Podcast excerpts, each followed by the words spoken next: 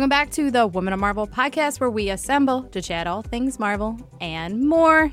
Hey guys, it's Judy Stevens. Hey, it's Sana. Hey, we're here. We're back. We are back. It's been a, lo- a long time since Judy and I sat in the same room together. I know it may not seem like that to you guys at home, but you've been so busy this week, being so cool, hanging out with all the cool comic creators. well, I'm actually doing work now. I decided I should do my job. You should do your job. I don't just like hang out and talk on podcasts. All So wait, day. What do you do, what do you do during the retreat? Do you sit there and like judge their stories real hard? I do, and then I send all of them texts being like, "That was a terrible idea," and they get real mad at me. do you make them cry? I, I definitely do. So we sit in this massive room, and all of the creators are there who are mostly it's exclusive Marvel writers for the most part. Um, we have some guest appearances. I'm not going to tell you everyone who's in the room because everyone has an opinion Because it's secrets. because it's secrets. But it's great. We get to hash out what's happening in the Marvel universe. I have to say, I showed them a tidbit of Marvel Rising. Ooh. I got a great reaction in the room. And then we talked about some cool stories. Like uh, Kelly Thompson actually talked about um, West Coast Avengers and her plans. And we actually just made that announcement yesterday. So Yeah. I feel like the creator retreat is a thing that, you know, we've talked about loosely here on this podcast. And I think Ryan's talked about it on This Week in Marvel a lot. Um, but basically, it, it happens much more frequently than it used to. It used to be like maybe once or twice a year. All the creators would like ascend, like these top tier talent would ascend and like be wandering the hallways. And I'd be like super fangirling. Also being like, what does Brian Bendis really look like, or what does Hickman really look like? And then I'd see them, and I'd be like, oh, okay. And then, then when the next time they come, I'd be like, oh, that's blah blah blah. Yeah, blah, blah, blah. Blah blah blah. that's the name. So it was a really great time. It was just really, really exhausting. We're working on some other projects, which are, uh, I can't talk about yet, but they're a lot of fun. But it all happened to be going on this week. Well, why you were so busy this week, we actually had an interview. We're not just going to ramble, although I kind of like rambling with but um, we had uh, Gillian Jacobs come by to talk a little bit about the two movies that she has coming out this month. She is from Community. She's this amazing comedian who we learned that she's an advocate for women in science. Nice. And uh, she did this short documentary about um, one of the first like female programmers um, Oh, that's so during World. War II, and I like had like this emotional reaction to it. Like I watched it that morning before she came into the office, and then I went up to her and like the first thing I said to her was like that like inspired me so much, and I'm so excited to talk to you because my mother is a female programmer, and like I grew up with that in my home. Aw. And to see women, especially women who are like in front of the camera being advocates for things is really great. And then while we were talking, we talked a little bit about the history of women in production over time that like a female invented the boom mic. And I was like, okay, girl, we're having you back. That's so interesting. I had no idea. Yeah. Wow, she's su- she's such a multifaceted person. Yeah. And she also loves Squirrel Girl. And we talked a little bit about that. I'm really bummed I didn't get to meet her. I've been a fan of hers for a while. I loved her on Community, and I know she's doing a bunch of other things. Oh, she also did Love on Netflix, which I also really Yes, that's right. enjoyed. Yes. We talked a little bit about her being a female comedian working with other really powerful female comedians. So, one of the films that she has out is Life of the Party, where she's with Melissa McCarthy, which is really cool. That's uh, currently uh, in theaters now, so you guys can go check it out because it's almost Memorial Day. And then also, if you've got plenty of other time, her other film, Ibiza, is uh, out on Netflix tomorrow on May 25th. Ibiza. I just watched the trailer last night. But let's listen to Gillian. I want to hear what, what Gillian had to say. ZipRecruiter learns what you're looking for, identifies people with the right experience, and invites them to apply to your job. In fact, 80% of employers who post a job on ZipRecruiter get a quality candidate through the site in just one day. The right candidates are out there. ZipRecruiter is how you find them. Right now, listeners can try ZipRecruiter for free. That's right, free. Just go to ziprecruiter.com slash W-O-M. That's ziprecruiter.com slash W-O-M. ZipRecruiter, the smartest way to hire. Hello, everyone. This is Judy Stevens, and I'm very excited because I am bringing you Gillian Jacobs, who is famous for many things, including community. But uh, you've been keeping busy lately, haven't you? Trying. Trying? Trying very hard. Yes. So you just repped a play. I did. I just finished a play called Kings at the Public Theater here in New York, which was really great. Yes. And I have two films coming out Life of the Party with Melissa McCarthy and then Ibiza, Ibiza on Netflix coming in May. So, and they're both, you know, like like looking about them, they're both female prominent, like strong. I mean, like Melissa, obviously, but just these strong, fierce women who are great relationships. Like, obviously, when you sort of read scripts, is that what you're looking for? I mean, you take it when you can get it. It's it's so infrequent. So the fact that I have these two movies coming out so close to each other, which are both really about female friendship, yeah. So, Life of the Party is Melissa, myself, and uh, Jessie Ennis, Molly Gordon, Adria Arjona, and then Ibiza is um, myself, Phoebe Robinson, and Vanessa Bayer. So I've got these two great movies about female friendship, adventure, like celebrating each other. It's not women fighting fighting about a guy. There's like none of that in either of them. So it's really exciting. Yeah. You're like, this is like, does it pass the Bechdel test? Maybe Ibiza doesn't, but I think Life of the Party might. So I mean, that's that's pretty cool. Yeah. But those type of things, I think, even seeing prominent women, you know, obviously you don't want all them always to talk about the boy, Yeah. right? But you, but them having like interesting relationships where they're dealing with things together, Yes. in you know goodness or badness or whatever it is. So Yeah, no, it's really great. Like the play I just finished, um, I played a lobbyist in Washington. It was three women, one man in the cast, and it was like, this is just purely a play where people are fighting about ideas and principles and ethics, and like it was so refreshing as an actor to be like, that's what the conflict is in this. So yeah, it's really exciting when you get to do something that's out of the norm. And I, I think in this moment of time for women in film and TV, you know, not only to see women on screen, but like Ibiza was written by a woman, right? Yes, yeah. Lauren Kahn wrote the film, and uh, I had first met her years ago for another movie of hers, and then met about this movie. I want to say like three, four years ago. So it was like a long journey of she between when we met to this film getting made, and so that was also just so meaningful. Like on the first day of shooting, we like popped a bottle of champagne for her because it was like her first film getting made, and so to be a part of that was really special. And yeah, with Phoebe and Vanessa, and just having the, these three women at the center of a movie like that, it was really, really cool. Yeah, I mean, and also like prominent women in comedy. I think that you know this is it. This is the time for women in comedy. Like I love like seeing all these trailers come out for like, oh, that's a comedy about women. Oh, oh, oh, oh. Like, Yeah. is it exciting to be in this? Absolutely. Yeah. I mean, and that was a great thing too about Melissa is Melissa McCarthy is that she's just so generous as well with the cast and everyone around her and so it's really great, you know, to feel like you're part of this this group of women in comedy you know because i don't come i don't have a comedy background specifically. So this for me like always feels like kind of imposter syndrome of like do i really belong here? But i'm really glad that this is like a weird turn my career has taken from like classical theater into like being in all these great comedies Oh, I, yeah. I mean, I sort of looked at your big Yeah. background, but I didn't realize that you didn't go in for comedy. No, not That's at all. That's actually really cool. Yeah, Like, I grew up like a total Shakespeare nerd. You know, like Oh. uh so yes, I I loved theater. I did Chekhov. I studied classical theater in college and so not only do they like not study comedy or teach it, it's like not even part of the conversation. So I had to sort of learn as I went, just stealing from people I worked with basically. do you think comedy is harder than a classical Shakespeare? Hmm. it's I'd say equally difficult. It's got its own specific skill set that you need to learn. And when you're going in without that and you're in the scene with people who have years of experience, it's incredibly intimidating. I was so nervous, especially the first season of Community, because everybody else was so much funnier than me and I didn't know how to be funny. I didn't know what made me funny. I didn't know how to make the dialogue funny. I didn't know how to do a physical bit. Like it was all so intimidating for me. But I just stole from all of them. And so that seemed to work. You should definitely use sort of Shakespeare comedy from like where That that does not go over so well in LA. Like any, any kind of Shakespeare quote I could throw out would just be met with stony silence. So I save that for New York. Yeah.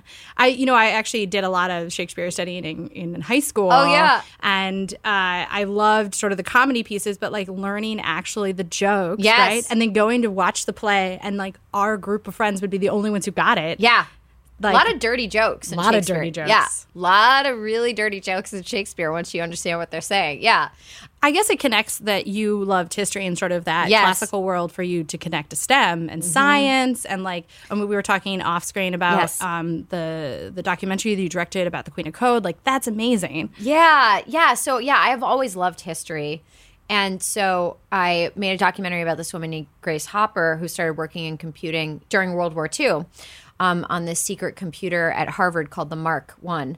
And so yes, for me it was really exciting and it was kind of a window into this whole world of STEM and women in STEM and and learning about all these women who worked on computers during World War II. There's a group of women at the University of Pennsylvania as well that worked on this computer called the ENIAC, and they really helped create the job of computer programmer through their work. They weren't given any manuals. They weren't even given the security clearance to be in the room with the computer initially, and so it really had to teach themselves from scratch how to program. So yeah, it's been really cool, and I I like um, finding out about different women from history who are involved in computing. Like I played Ada Lovelace on Dan Harmon had the show called Great Minds, um, and so they he, he would have actors play people from history, and they're like, "Do you have anybody you want to play?" And I was like, Ada Lovelace, who was uh, is credited with writing the first algorithm for a computer, but you know was Lord Byron's daughter and her mother was afraid that she was going to wind up like her father and so made her study math which was very unusual for women at the time to be given an education in math and she actually had a female math tutor called mary somerville who was also another like high achieving woman in math and in that era so yeah i like finding them out and then um, just boring people to death by repeating facts about them as i'm doing currently Um, I also love doing that. I'm a huge World's Fair fan. oh cool um, and specifically like New York City turn of the century. So we'll be walking around New York City and be like, oh, that building was probably built like pre 1905 because of that structure. And everyone's like, okay. I love it. Yeah. I love it. I know. I'm always like so sad whenever they tear down a building in LA and like LA is not great at conservation. And so everyone will be like, why are you so upset about what's underneath that Chase Bank? And I'm like, do, you understand? They took it down and there's like a building from the 30s there and now they're covered it back up or they're going to tear this down. I know. I get really into like lost causes. That's my thing. I don't think they're lost causes. I mean, In I LA, think- it sometimes feels like that. I wish the city would protect these buildings more. I get so excited too when, you know, the history of Hollywood is so recent that like, um, like uh, James Brolin was on an episode of Community, and he was talking about coming to Hollywood as a young man and like going going over the hill into the valley, and there were still like orange groves, you know, and so it's it's also kind of new relatively that you can talk to people who were there when the city looked totally different, and yeah, so I get really into that stuff as well. I not that I want to keep on going on this tangent, but I think Yeah. about so Marvel's Agents of Shield fills at Culver. Yes. and so the uh, the Gone with the Wind house Yes. is part of Culver, and there is a photo in like the the offices where Shield is, and it's just the Gone with the Wind and the famous hotel. And oh yeah, that, that nothing else triangular there. hotel right there. Yeah, I know. It's such a new city. But yeah, they've torn down so many of the old studios there. Like we did a photo shoot for Love and they're like, this is the Mack Sennett studio. And then I looked it up and I was like, oh my God, they shot, you know, all these silent films there and Keystone Cops, all these movies that Mack Sennett was producing. And, but it's, you know, it's just like these little things that are left. But it's so exciting when you get to feel like you're a part of, of that history. Yeah. And we were sort of talking about women and like, you know, how so many women in history have just they just go for it. They don't think about the importance of what they're doing in that moment. And I think right now we as women uh, are thinking about what we're doing. I think we're much more aware of that. And there's a lot of pressure there. Yes. Yeah, I think that, you know, women that I've spoken to who were in computing in previous decades, yes, they didn't really think about what they were doing in the larger context at the time. They were just trying to do their job and do their job well. But now I do think there is this greater awareness of like you within the larger context of your industry, of the country, of the world. And so it gives things more meaning, but it's also a lot of pressure as well. Yeah. I know, like here at Marvel, like our our characters are what I think. You know, like I see real life superheroes, but then we have like, you know, we have characters like Moon Girl, and I wonder, like, those type of characters? Like, what draws you to like you know these science? I mean, it's exciting. I know. I'm new to discovering Moon Girl, and I was so excited when I discovered her and realizing that she's the smartest character in the Marvel universe, and she's this young girl, and she's interested in the sciences and math and everything. And I, I think that's so amazing. You know, I felt like those characters were few and far between for me as a kid, and I don't. I wonder if I would have pursued math and science more if I had more examples of that. And I also think that's why I get so excited about restoring women to the history of like technology and STEM and everything to give them their rightful place to to put them back into the narrative so that young girls can realize no one can tell me that I can't be a computer programmer because women helped invent the job of computer programmer. They've always been a part of the field and, you know, were marginalized or pushed out or their numbers got smaller, but they were there at the very beginning, really contributing important, important things to computing languages, just really important, influential women. And I think the more people that know about them, the hopefully the more girls that'll feel encouraged to to try out the field. Yeah, and I think what you do is important because you may not necessarily be a scientist per se, right? You're a Uh, not at all. an amateur yeah, scientist. Not in I feel way, like yeah. you probably have some basic. Yeah, I don't know. I, I'm a I'm a fan. I'm a fan. I'm I'm a.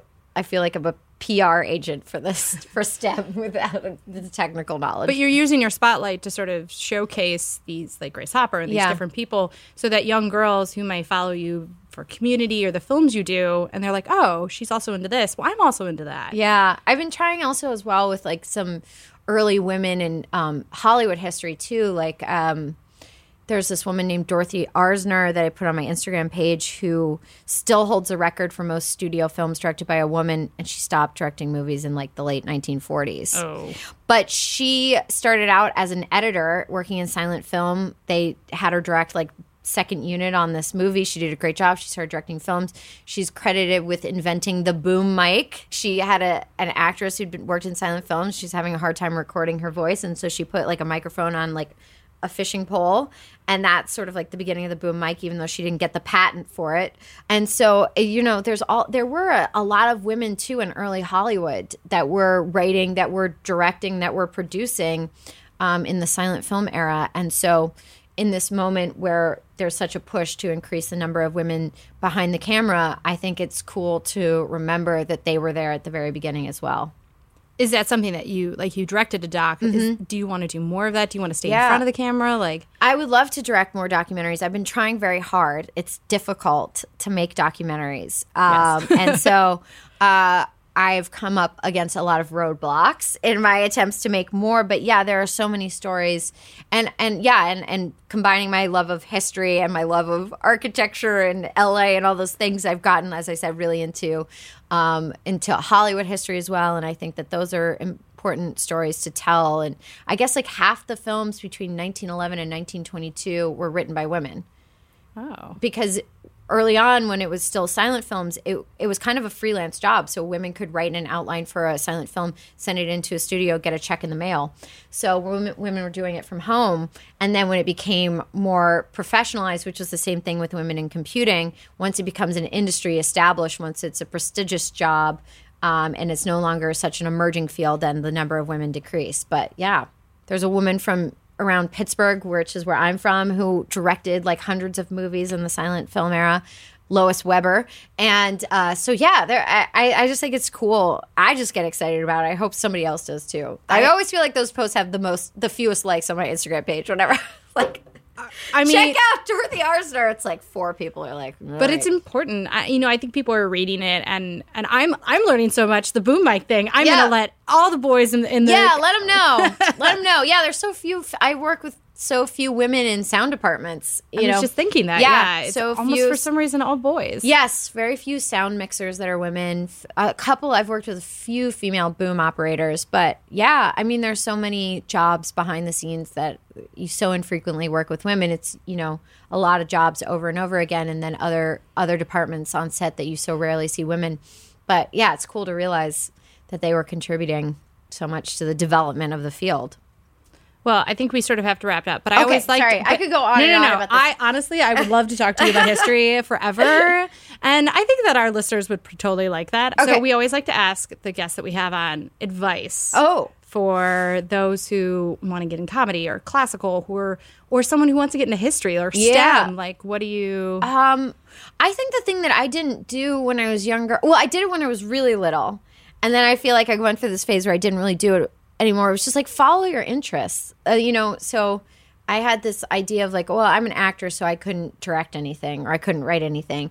And then when I stopped doing that and like followed my passions, that's when this whole other side of my career and my life is opened up to me. So pursue what interests you. And I think people who are genuinely passionate about things and curious, I think that's a very attractive quality. Curiosity, I find it very attractive at least. So let yourself pursue those things, even if you're not quite sure where they're going to lead, because I think interested people are interesting. Yes. and I think also what's important with this conversation is that, you know, obviously you have great films coming out and comedy is is now clearly in your blood. Yes. Uh, but you have a passion for something else that may not necessarily be your job per se, Yeah. but could be something that will lead you down an interesting road in the future. Yeah, and also just found it personally fulfilling as well, even if it, you know, doesn't like change my career. It'll just I think make you a happier person overall, I think, if you have things that you're excited and passionate about. Well, I think that's phenomenally great advice. So Okay, good. I hope that's of use No, that was fabulous. Okay, good. And this was great. And okay, we're going to go off camera and we're to just keep on talking about history. This is great. Um, make sure everyone check out both Ibiza and uh, Life of the Party. That's out in May. Yes. Um, and that's it. Thank you so much, Thank Gillian, you for joining us. Oh, my pleasure. Thanks again for Gillian for joining us. I can't wait to have her back so we can talk more because I clearly I had to be told to wrap, otherwise we would have talked forever. So, and you have to meet her. I will. It's gonna happen. We're gonna do I, I feel like she's someone I'd be friends with. Yeah. I make these assumptions of a lot of just like women I like. Like in my head, I'm best friends with them. Like I'm best friends with Mindy Kaling. She doesn't know it, but I am. So I, I feel like I, uh, Lorraine would also agree because well, Lorraine also had Gillian on on Earth's Mightiest Show, which is out uh, now. oh yeah, that's right. That was a lot of fun. Yeah, I feel like they would be friends too. yeah. Aren't they already friends? Maybe they're already I friends. feel like they are. Hopefully we should go ask her. out, and I'll invite Mindy. Hey, Mindy. But yeah, as always, if you guys have questions or suggestions, you can email us at womanof at marvel.com or tweet at marvel with hashtag woman of marvel. We've got uh, some upcoming Comic Con news soon, so stay tuned. And uh, thanks as always for joining us, guys. We will check you later. This is Marvel. Call me Mindy.